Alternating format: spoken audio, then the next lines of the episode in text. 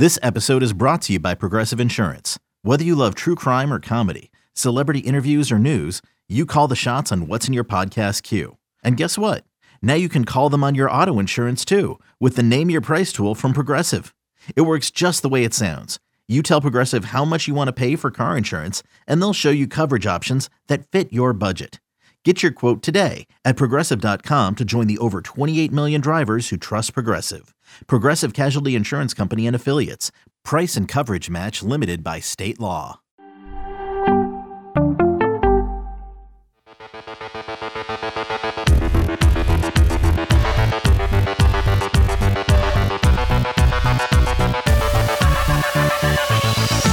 Welcome to another off-season edition of Fantasy Football Today DFS. My name is Sia Nejad at Sia Nejad, and we're continuing our off-season series highlighting DFS, highlighting game theory, strategy, player analysis, and we have a really special guest today. Uh, her name is Megan Schaub. She is a DFS player. She is the co-creator of FanSpeak. You can follow her on Twitter at Megs08DFS. Megan, how are you today? I'm doing wonderful. Thank you so much for having me. I'm so excited to talk about football again. right. Yeah. So that's the cool thing is we're Megan, we are just a couple months away. And it actually feels like you tell me if I'm wrong here. It feels like we can touch it, right? Like it feels like we are on the cusp of people in helmets and in pads and watching exactly. preseason games, right? Three weeks from today is the Hall of Fame game. That's amazing. That is so amazing. let let the countdown begin. So, Megan, I, I love your work. I, have been Thank on you. FanSpeak, and I'd like you to tell people about that. But you know, there's something you put out on FanSpeak and on Twitter, of just kind of doing an accounting of not literally necessarily, but an accounting of what your DFS experience has been over the last ten years, and and particularly the last two years, where you've had some right. bumps in the road, and and you kind of used this on on your Twitter and on FanSpeak you kind of used your platform to kind of like teach, whether you were trying to do that on purpose or not. I think it's really important this time of year before we get into the fantasy season to take stock of, hey, where are our misses? Where are our hits? And in your case, I think you can help a lot of people doing that. Well, thank you. Yeah, I um, started playing in 2013, all the way back in the DraftStreet days, and um, so that kind of shows my age. But I um, had, you know, I believe six winning seasons, profitable seasons in a row from 14 to 19, and then you know 20 and 21 were both losing seasons. So you know, after one year, I thought, well, maybe it's just bad variance, and then after two years, I was like you know, maybe some things in the process need to change. And so that's why I took a deeper dive, looked at Roto Tracker, really looked at results, really analyzed things. And, you know, kind of it wasn't very uh, comfortable to do, but it, I think long term, hopefully will be a beneficial thing to do. And if it helps anybody else out, then that would be awesome too. Well, I'll tell you what, I want to get right into it uh, in sure. terms of some of the pointers. And I'll tell everybody that's listening, we are actually going to get into some other stuff too after we kind of go through, you know, four or five rules or, or four or five things that that Megan, I think, wants to sort of take account of, improve upon in her gameplay, which is, I think, going to help all the listeners as well. But once we're done with that, I do want to ask, she, she's big into the DraftKings tiers uh, game, which I think is really interesting because I don't think a lot of people are even aware that it exists, and it yeah. very it very much exists, and, it, and it's very much kind of a newer thing. Anytime there's a newer thing, Megan, as you know, there's probably an edge to be had. So we're going to talk about that. Exactly. Megan is does some sports betting too, so um, we're going to talk about maybe some of the teams she likes going into this season. Um, Megan, let's get started though with this accounting that I referred sure. to. Um, your number one rule here, what was it? Or not rule, but your number one thing that that that you think maybe was a miss over the last couple of years. I think it was too much volume. Um, you know, I'm a hand builder, so this does not apply for the mass multi-entry folks that use optimizers and everything. Um, I'm a hand builder, and I think honestly, you know, I need to really stick to the quality over quantity. Less is more. I'd rather build less better, really good lineups than more average lineups. And that's what I think I ultimately did. I just kept throwing more volume and more volume. And sometimes it was a product of, you know, I think we'll get into this later, listening to too much and feeling like that fear of missing out. Well, I've got to play mm-hmm. him. So I got to play him and and then just adding more lineups. And um, I just think it was way too much volume and and not enough focus on just trying to make really good lineups. So yeah, I think less is more sometimes. Yeah, it's interesting because if you're watching us on YouTube, um, I am literally putting my hand up right now because I fall victim of that too. And, and, and I don't know on a subconscious level, whether it's conscious or subconscious, you know, I think you're right. It is a little bit of fear of missing out. It's like, well, I didn't mm-hmm. make a mm-hmm. lineup with this combo, with this stack, with with this low end guy that might go off. So let me right. at least do one, one lineup with that guy, and then that just goes down a slippery slope where you're very right. slippery slope. You, all of a sudden you have you know 15 lineups and you've diversified your portfolio so much that unless you really smash in one of these, you you end up just paying the rake in all of these tournaments because you're betting against yourself ultimately. Exactly. So, yeah, I, I um, it's a funny line from the show Frasier, where uh, he says to his brother Niles, "If less is more, just think of how much more more could be."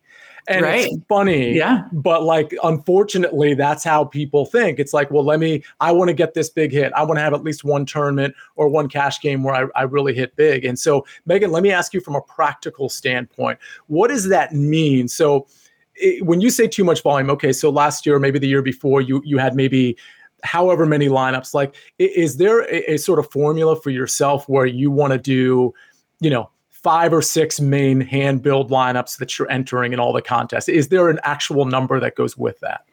I need to think uh, about that a little bit before, more before the season starts. I think that's a really good question. Um, I think I think it does need to be though setting a number. I'm going to do X amount of classic. I'm going to do X amount of tiers. I'm going to do X amount of showdown and just keeping that and not doing the adding to because I feel the fear of missing out. Um, so I haven't found that sweet spot yet, or I haven't landed on what the number will be this season.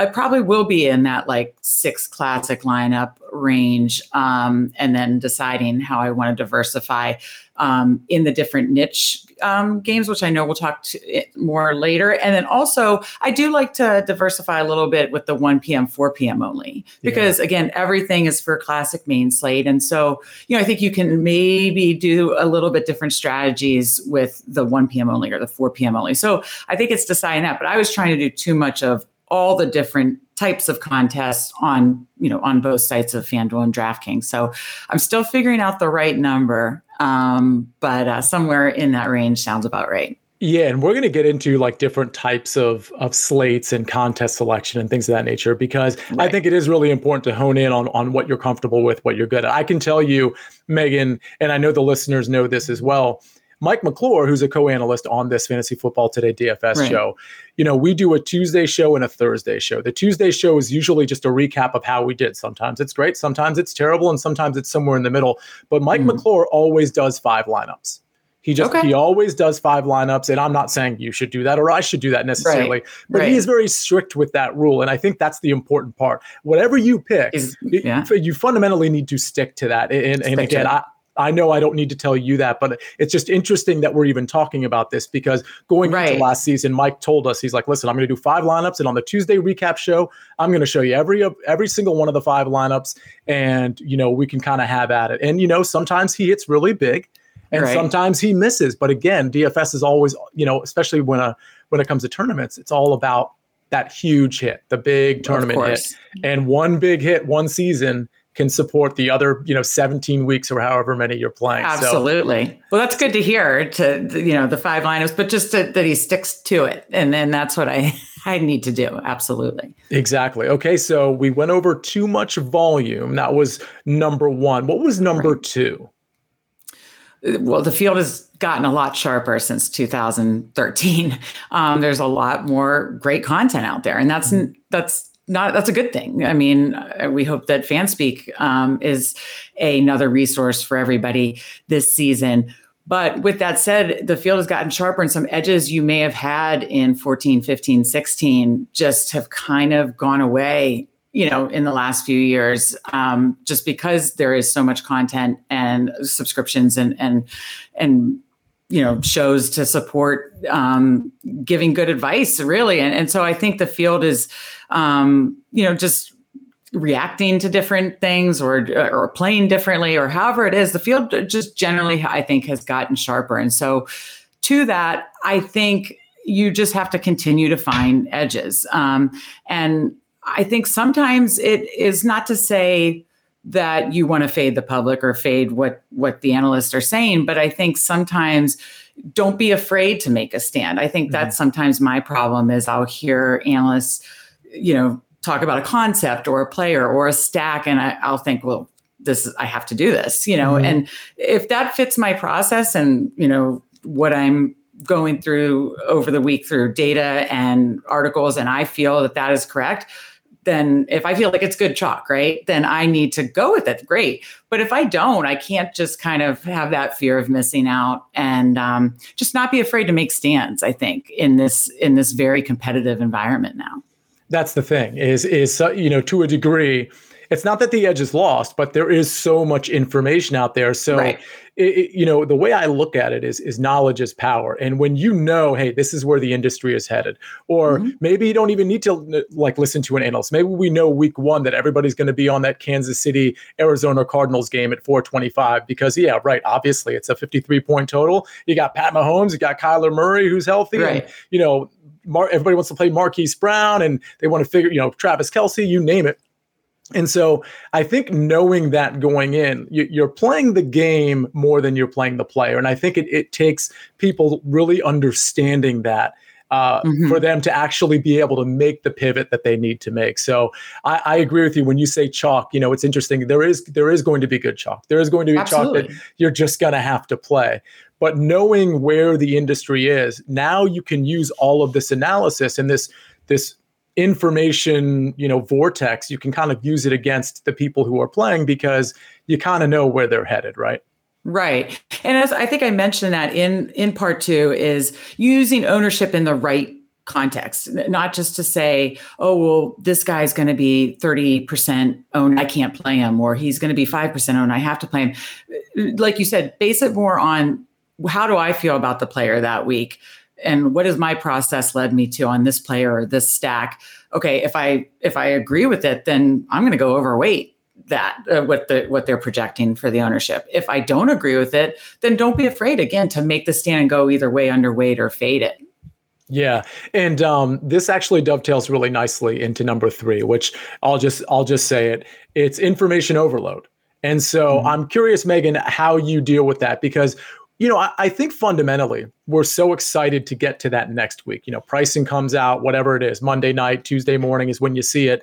And you know who you kind of want to play, but then you're just excited to listen to your favorite people on Fantasy Absolutely. Football Today DFS or at Fanspeak, exactly. which fanspeak.com, by the way, or at Fanspeak on Twitter. Like, and so you listen to your your your, your basic uh, podcasts and shows, and then all of a sudden, without realizing it, hey, some of your opinions changed. And your opinions in the first place were actually pretty good. So, mm-hmm. how do you, you know, okay, so that's number three on your list. I'm just curious, how do you combat that? How do you get away from the information overload? Again, knowing that you're just so excited to attack all the information week to week.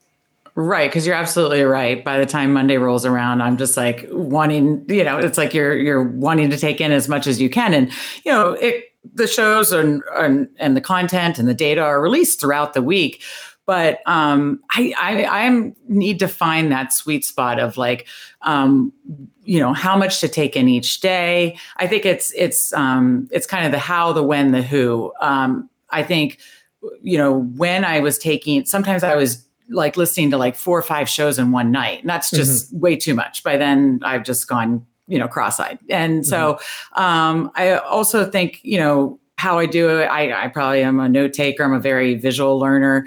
Um, so, you know, I need to kind of do that. I think I also need to pick who, I mean, again, there, this isn't a knock on any of the amazing analysts and content out there. It's, it's also good that that's why, again, it's made the field so, so sharp. But I think there's a lot of times where, whether it's a cash game analyst or a high stakes analyst or a analyst that um, plays in the milly maker and, and is is mass multi entering that might not be the right analyst for me because i'm a single entry kind of like you said um, mike mcclure does five lineups, single entry, three max, five max. I, you know, I'm playing in that range of lineups. I'm hand building. So I need to kind of find the analysts that kind of build lineups like me, play in contests like me, play in contest sizes like me. And I think that might be a key because there's really different strategies for the mm-hmm. Milly Maker versus a high stakes, you know, uh, under 100 person field contest, you know? Yeah, and I'll get a lot of people who will ask me because I do PGA and I do NFL, but let's just because we're in PGA season, they'll send me a lineup. They'll say, "Hey, what do you think about this lineup?" And I don't. My my answer is a question because my question, mm-hmm. of course, has to be, "Well, where are you entering it? Is this in one right. of those? Are you firing a single bullet in one of these mass multi entries, or is this a single entry? You know, if it is mm-hmm. a single entry, how many people are in it? You know, how many people? There, right. There's a lot of questions that if if you're a good analyst you, you have to default to those questions because you don't have enough information. And I'll tell you, just to plug FFT DFS, you know, Absolutely. Mike and I are very different in how so Mike's using an optimizer and he has this great model, great system. He's a very sophisticated builder. Even though it's only five lineups, he, he's he's kind of put he's got all the inputs and whatnot. I'm more like you, Megan. I'm more of a hand builder. I'm looking mm-hmm. at stats. I'm also like watching tape and, and going by right. feel to some degree feel, as yeah. well, uh, because that's what's suited me. That's that's how I've been successful in the past. So right. um, from an FFT DFS standpoint uh, one thing I'm really proud of when it comes to this show is that we do have different styles. You know, Mike also, Mike McClure also enters a 150, you know, in certain contests, particularly Showdown, like where he's a specialist right. there too. So those are things he's really good at. I would never claim to be really good at those things outside of the analysis itself. So, um, I, I, think you're right. I think at the end of the day, you have to find the show for you, the analyst for you. And if you're listening exactly. to somebody who's building contests in a completely different, you know, whatever uh, format than you are, then that advice, it's not that it's not good advice, it's not good for you. For and, you, right? Exactly. And, and, that's why, Megan, I love your information overload thing because it's fine if you want to listen. If you're bored in the car and you have a long drive, mm-hmm. like that's great. But you have right. to contextualize which are the ones that are really good for you. What's the advice that's really good for you? What's the relevant advice that you think is actually going to work? And what's just a show? What's just entertainment? Because exactly. some, some, analysis is really good, but as it as it relates to you, it's entertainment. So I, I absolutely love uh, the information uh, overload part because I think that plagues a lot of people, frankly. Right, absolutely. And in, in my um, Twitter thread, I got to use the the Kramer "It's too much" GIF, which mm-hmm. I, I, I saw that. that. that. made me, you know, I got to use the gifs from all my favorite TV shows, so that was fun in the in the thread. and remind everybody, by the way, uh, it, where can they find you on Twitter? Because I want to make sure you get followed. And, uh, let me make sure. sure. I got it right. It's at Megs, as in M E G S 08 DFS, right? Correct. That is does, it. Does, does the 08 have any application? Is that when you started your Twitter? Um, no, I, I'm an August birthday. Uh, oh. August is my favorite month. I mean, August is when, you know, we get football back. So, I mean, it's appropriate, right? that's, it's, that's fate right there. Uh, that's perfect. that is right. Exactly. Okay. So we have two more rules to go. Again, I keep misspeaking. They're not necessarily rules, but I guess you could call them rules. Rules to rules of engagement to maybe improve your improve. um your your NFL DFS or your DFS in general. What's number four? Uh, the last two years, I've been building lineups way too late, and I, I, like to blame COVID for everything. So I'll blame the COVID news, the waiting on the COVID news, especially in 2020. And but even mm-hmm. last year, I mean, my goodness, by the end of last year, it was a mess. I mean, games were still getting rescheduled. So waiting on that last minute news, is he in? Is he out? Uh, is he he's coming off the COVID list? How you know, was he did he was he symptomatic? You know, all there was mm-hmm. so much of of that um, and maybe that played a role in waiting too long to build lineups, but it, honestly, it's no excuse. It's, um, you know, I need to build the lineups earlier. It's just, it's a bad habit that I've honestly gotten in. And that's why there's honestly no excuse for it. It just, I need to have my lineups, my shell lineups, let's call them, built by by Saturday afternoon at the latest, in my opinion. And then just have those like, okay, well, if this guy is out or if this guy is in, but we didn't see expect that. Then have those pivots ready to go to edit the lineups. But don't uh, the building the lineup Sunday morning is so overwhelming. And then on top of that, I was listening to Sunday morning shows and trying to build lineups for just a perfect storm. Megan, you have mirrored the last however many Sundays during football season for me. And it's right. and it's such an interesting problem because of course you want to wait for inactives or some covid news or you know something like that but you know when it comes to the way in which megan you and i build with hand builds Right. It's pretty easy. It's not like we have you know 100 lineups to tweak if some if some new news comes out. So as much as I want to wait for information, which generally we get by Saturday afternoon, generally most of the time, right? Exactly but to the extent we're wrong, okay, well that's okay because now we can change our lineup, and if that if that one change prompts another change because the pricing's all you know different, then then so be it. But I got to tell you, you're absolutely right. I, I have found myself building to 12:59 Eastern Standard Time, just getting my last couple lineups in in time, like the way I'm hand building it. And not only is it way too stressful for a, mm-hmm. a casual Sunday afternoon, but it's it's not right because you you you are now taking a week's worth of information and and questions and trying to jam pack them into 45 minutes. Now listen, I leave myself just like you, Megan. I bet you leave yourself two to three hours to do that sort I do, Sunday. Right. Yeah. It's yeah. never enough time. So I know never. some I know some people are like, hey, you don't want to, you know, build a, a, shell lineup. Well, that might be true on Tuesday it might be true on right, Wednesday, right. but that doesn't mean you can't have the, the most of them built, especially if you're a hand builder. It doesn't mean like Saturday afternoon, Saturday evening, have most of them done. And then right. you can make you can spend Sunday making your changes instead of making your lineups, right? Exactly. That is that is going to be a rule for me this year. I, am calling it a rule. I, I could spend a whole show on this. I'm not joking. I could because too. I could too. I I really every single Sunday I was so frustrated with myself, and every the next Sunday would be the same thing, and I just didn't learn my lesson. And it's like there has to be a better way to do that. And, and frankly, I thought my some of my lineups, uh, you know, paid a toll for that because I, I don't think some of my lines weren't well thought out because I'm like, oh, I only have three minutes left and I got because you're rushing it. Yeah, yeah, exactly. Yeah, absolutely. In fact, we're both Washington fans. You can tell mm-hmm. by our backgrounds. And um, I used to have um, Washington season tickets with my family. We gave those up in 18 and then just went to a couple games in 19 and then didn't the last couple years. And I'm like, could that be? I mean, this was the, there for a while. I was going to six, seven, eight games a year. And that's when I was really doing well. I'm like, are we on to something here? Is mm-hmm. it because I wasn't building at all really on Sundays and I had the lineups done by 9 a.m. and I'd maybe tweak a couple things in the car or at the tailgate or something? Mm-hmm. I mean, maybe we're on to something here. And that is, is because my lineups were pretty much built by Saturday night. Yeah, there's definitely something to be said for that. And by the way, before this podcast is done, we will get to some Washington Commanders talk and just just global NFC East talk because I know you have some take on Jalen Hurts and the Philadelphia Eagles that that are not. It's not a take that mirrors most of the people in the industry, so I think it's really interesting. But let's go to rule number five again. I say rule, but what what's number five in in your sort sort of manifesto that you have on Twitter and on Fanspeak.com?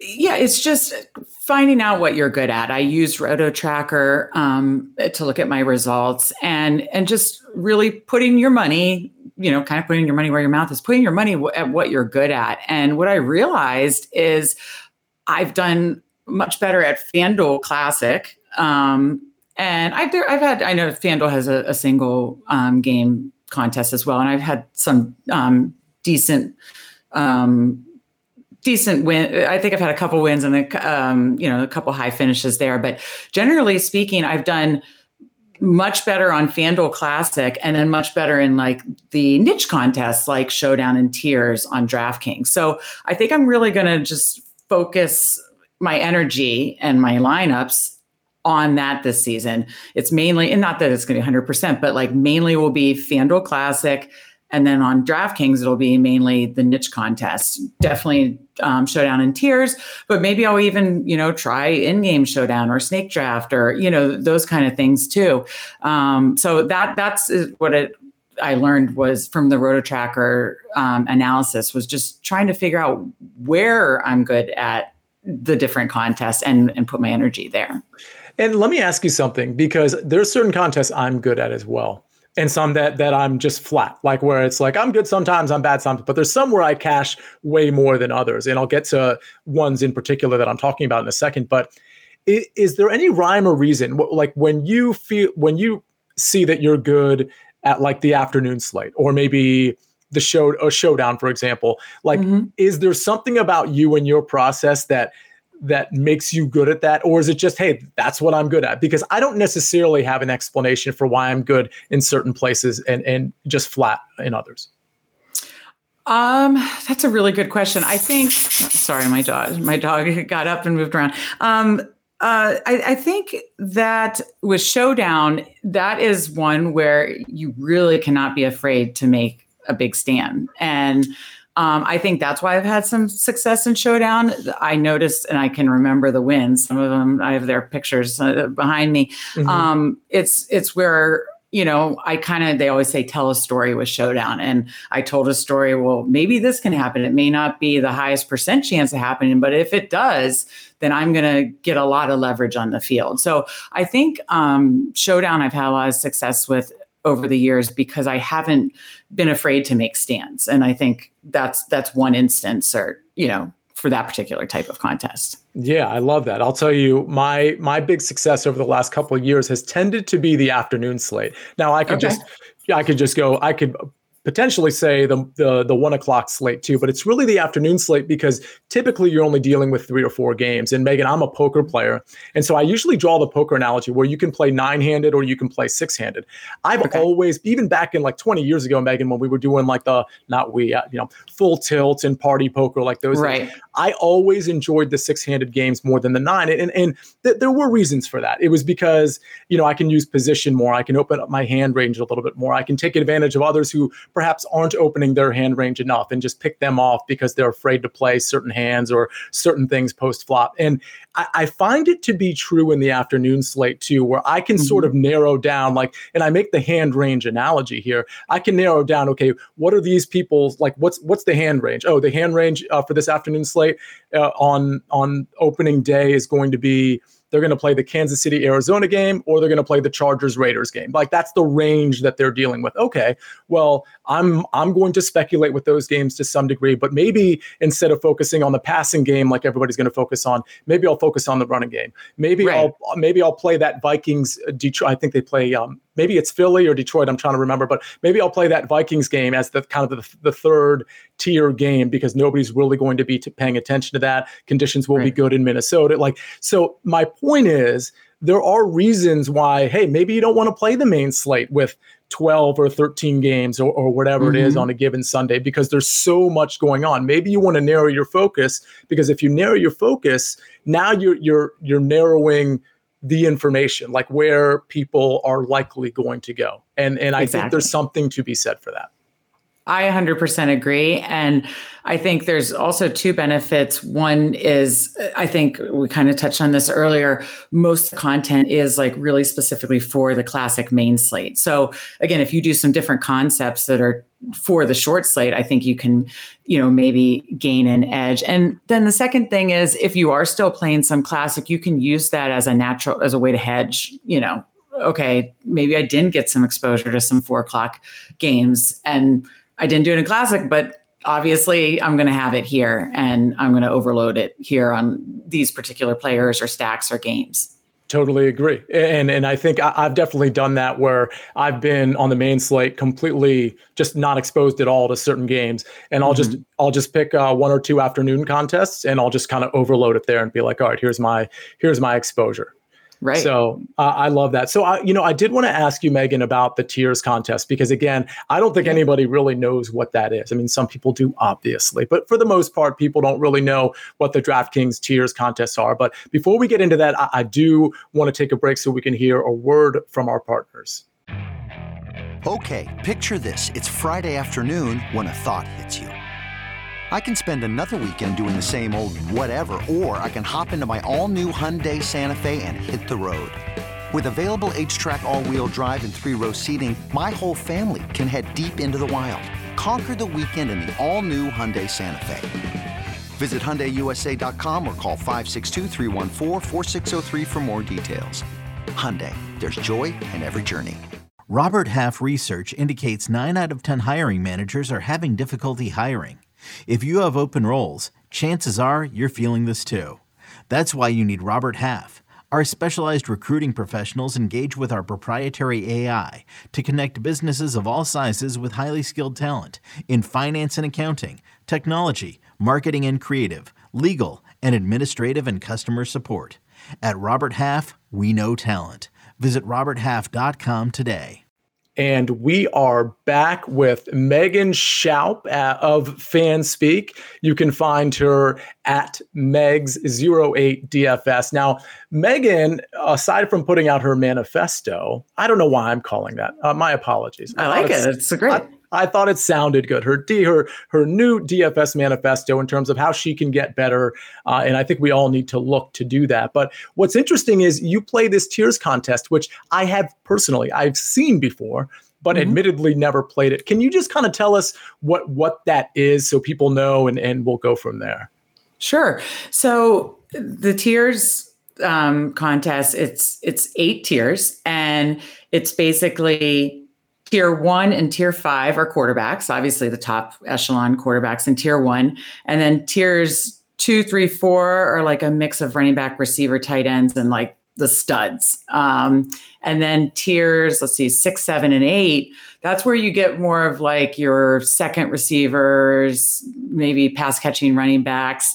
Um, you know, those guys that definitely can go off, um, but, you know, are maybe not as likely. You know, if they're more diamonds in the rough a little bit, um, more boom bust, I should say. And um, so that's kind of how it's laid out. And the, the benefit to tiers is there's only those players available. So, you know, obviously in classic, all the players are available. Mm-hmm. And, you know, if you miss out on, you know, maybe a, a super low owned cheap guy, you know, you could be in big trouble. Um, and and then there's no there's no salary to worry about too. So you can really choose the best players in each tier because that is the goal. You're trying to get the highest score in each tier.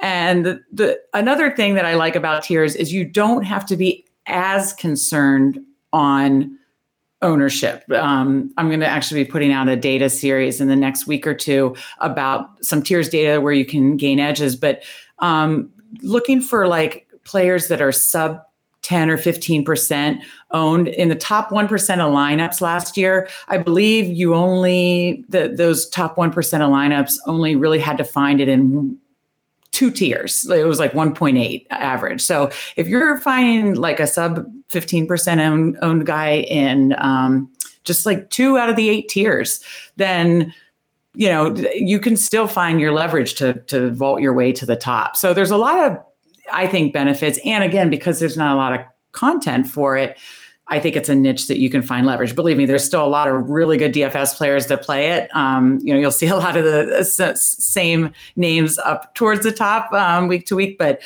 but you still, I think, can find an edge because again, there there is a lack of content. Um, I will have a ton of content for it this this fall, but I think you know that that in a way lets you have a little more leverage because the content isn't oversaturated.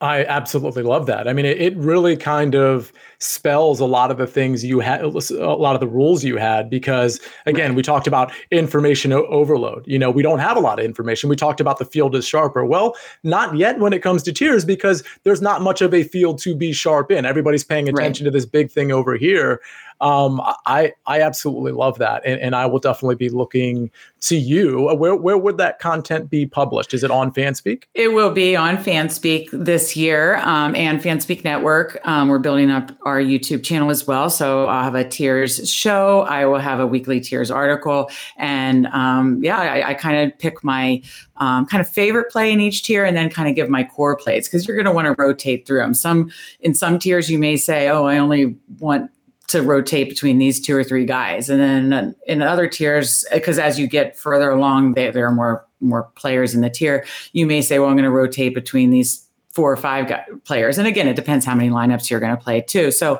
um, so there's a lot of strategy with that. And um, I was last year I did really well on my core plays. Uh, just my rotations, I'd always have like it always felt like each week I'd have one or two guys that just like oh either with injury or game script or just inefficiencies. They, um, you know, I, had just one or two killers, and and so it's it, that's another thing in tiers. It's it's quite honestly avoiding the um, the floor plays as much as it is like shooting for that ceiling play. Because you know, if you get a guy that just has an awful game and is like one of the lowest players in that particular tier, that can really hurt you, even if you did have, you know, five or six other of the top scores in each tier. Does that make sense? A hundred percent. Yeah, that totally yeah. makes sense. Let me ask yeah. you a last question on tiers. Is it the kind of like from a contest standpoint, are there like single entries? Are there MMEs? Are, are there cash? Like, is it the same type of contest you'd see in a regular format?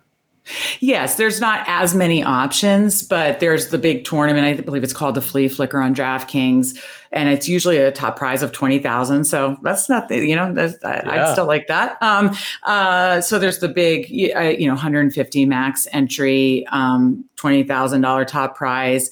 Uh, and it's a five dollar entry, so it's a very reasonable, you know, entry point too. And then I know they have a couple different single entries, and they might have one or two three max. So definitely not as many, but they do have different options for sure. All right. Well, Megan, I can't let you go without asking you about the NFC East, a very, very popular division for decades upon decades. You have allegedly America's team, the Dallas Cowboys, the New York Giants, who are always just a hotbed for attention for a variety of different reasons, the Philadelphia Eagles, and of course, our Washington Commanders. Let me just ask you real quick Are you from that area? Is that how you became a Commanders fan? Yes, I grew up in Northern Virginia. I now live in Baltimore, so I'm a, I'm a Washington fan in Ravens country, but um, but I grew up in Northern Virginia. All right, yeah, I grew up in Northern Virginia as well. That's really great. Um, so tell me, l- let me just get your opinion real quick on the NFC East. How do you think the NFC East is going to shake out, top to bottom? I mean, obviously, I, I still think the Cowboys are the favorite. Um, there's no doubt about that. But I will say, um, this is the most hope I've had as a Washington fan in a very long time. Um, you know, I am a delusional Washington fan every year, I think is the year and everything. But but no, this is truly the most hope. Um, because I, you know, I just think we have some continuity with the coaching staff. I love Ron Rivera and Scott Turner, the offensive coordinator. Um, I think Carson Wentz is the best quarterback we've had since the Kirk Cousins era, um, truly. Um, you, you know, you know getting, what? You know what, Megan? What's interesting about that is people are going to hear that and they're going to scoff at it because they're going to be like, "Carson Wentz hasn't been good in three years." I don't know if you checked recently, but go ahead and look at the quarterbacks that the Washington Commanders have out. peddled out there. And for the record, if you think Alex Smith was a great quarterback before his injury, that guy was not like his furthest pass was maybe one and a half yards down the field. He was exactly, uh, unfortunately, a shell of himself. It, you know, it was a great story both pre and post injury. You know, him coming back Absolutely. on the field. But Absolutely. we, it's Megan, you're right. I, no matter how bad you think Carson Wentz is now relative to when he was with Philly, it, mm-hmm. we haven't had anybody. No, exactly. I, I, I, should have prefaced that. Like, no matter what you feel about Carson Wentz, he is the best quarterback that we've had since since Kirk Cousins, and so I think that alone adds two or three wins, you know, we get Chase Young back, um, and and you know, the on on and the the I like where the defense is going. So I mean, I re- I mean, I really think the the Wentz addition is huge. This is the first time Terry McLaurin is playing with I think that level of a quarterback, you know, so mm-hmm. that's going to be super exciting to watch. Um, so yeah, I, I do have hope that uh, Washington can make a playoff run because they may not win the NFC East, but let's be honest, the NFC is not what the AFC is. Um, you know, getting to the playoffs in the AFC is a gauntlet, but in the NFC, it's not quite as difficult. So I think it's very reasonable um, to have hopes or expectations that they can make it back to the playoffs this year. Yeah, I mean, I'll tell you from a division standpoint, they're plus 500 to win the division, uh, which is, I think, third place. They're right in front of the Giants. And it's the Dallas Cowboys, I believe, and I'm not looking at it now. I think the Cowboys are plus 125 to win the NFC East, and it's the Philadelphia Eagles that are plus 165. With that said, tell me about the Philadelphia Eagles. I think a lot of people think, hey, listen, this is a great offensive line that they they're now loaded at receiver because of AJ Brown. Jalen mm-hmm. Hurts is, you know, I, I don't know what I, am curious what your thoughts are on Jalen Hurts, but overall, it does seem like a pretty good team in terms of challenging the Cowboys for that NFC East title. Uh, where are you at on the Philadelphia Eagles? Sure, and you know, listen, I've seen a lot of you know content this summer for especially redraft leagues and best ball leagues, and just there seems to be a big love affair with Jalen Hurts, AJ Brown, and the Philly offense. And listen, I do, I think AJ Brown is an amazing receiver, but I don't always think that adding one elite receiver all of a sudden makes that quarterback uh, a top tier quarterback. He, fantasy wise, was I believe a top six quarterback last year, but he had 10 rushing touchdowns. And that is you know, I I I know Cam Newton did it a couple times. Kyler Murray did it the year before, but then last year regressed to like I think five, you know. So I just think that if you're expecting him to get 10 rushing touchdowns again, that's a pretty high bar. And so if he doesn't, he's really going to have to make up for it with that accuracy. Um, again, now I'm talking obviously more fantasy side. Um, so I, I, have some doubts from a fantasy side if if Jalen Hurts and AJ Brown, if AJ Brown all of a sudden makes Jalen Hurts, you know, this super accurate, amazing quarterback. You know, if you look in other examples, you know, did Kenny Golladay make Daniel Jones an amazing quarterback? No. Did um, you know, Sam Darnold going over to Carolina and having DJ Moore make him an amazing quarterback? No. So I guess I'm still really skeptical on that. And I'm going to go into the early season DFS wise and some probably some prop bets wise with that mindset because it's definitely a contrarian mindset. We'll see. It could this could not age well. It could be a terrible take, but um, that's how I feel. And, and and just we'll see long term how that plays out if he truly becomes the quarterback the Eagles need him to become because they were two and four last year to start the year when they tried to be a pass first offense. And then they became a run first offense. Mm-hmm. So we'll yeah, really true. see if they if they are going to try to be pass first, he is going to have to step up. I mean, if you watch that Buccaneers playoff game, he was he's not the guy. So I mean, I'm just I'm skeptical and and if they want to win with him in a more pass happy offense, I guess I'm a little skeptical of that. So. Well, I think as a Washington Commanders fan, I think that's a great take. I think it will age fine. You know what's not going to age well, by the way, is Kenny Golladay's contract, which uh, you bring up Kenny Golladay. Right. The first thing I think of is, wow, that was a man, Dave Gettleman, the gift that keeps on giving to all yeah. the other NFC East teams. Um, right. Listen, Megan, this has been such a great show. It's been so informative. We appreciate First of all, we appreciate you kind of taking stock and doing an accounting because not a lot oh, of analysts you. do that frankly. Like they just don't. And it's not because they're bad analysts, it's because they're always looking forward instead of looking back. So the fact that you have taken the time to kind of spread your wisdom across the Twitterverse and on this show and on fanspeak.com is incredibly helpful as we kind of go into this 2022 NFL season. With all of that said, though, Megan, you sure. mentioned that you have some some work that's probably coming up, whether that be related to tiers or just fantasy football in general. Where can people find that work? Absolutely. So, um, fanspeak.com, it's actually a family business. My brother and I run it together, and we are actually expanding into a lot more fantasy, best ball, daily fantasy, and sports betting content. So, it's really starting now with the series I just did, and I will be um, doing a futures series on my favorite futures bets in all eight divisions, um, a tiers series um, looking at like I, I kind of spoke to some data points that could maybe gain some leverage in the tiers contest, since that is a niche that I love, um, and probably some other DFS strategy in August as we get closer to season, and you know once then the, the salaries are released and preseason starts, then you know there's a lot of fun stuff we can do with that, and that'll take us right into the in season. We'll have a ton of um, DFS and sports betting content on Fanspeak.com.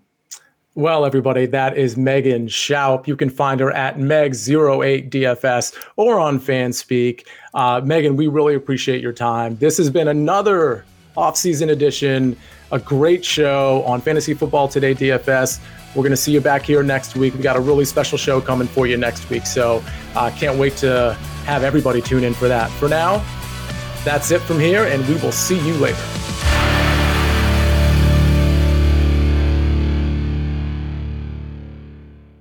CBS Friday. TV's hottest show is Fire Country. I'm not a hero. I'm in orange for a reason. They're taking 12 months off your sentence. You're free lady. With a special epic season finale. Now that I'm out, I need something to get me up in the morning. You are a firefighter. Used to be. That will be unforgettable. In the name of your life's happiness, go get your girl. She's getting married tomorrow. Since when do you let anything get in the way of what you want? The Fire Country season finale, Friday, 9, 8 central on CBS and streaming on Paramount Plus.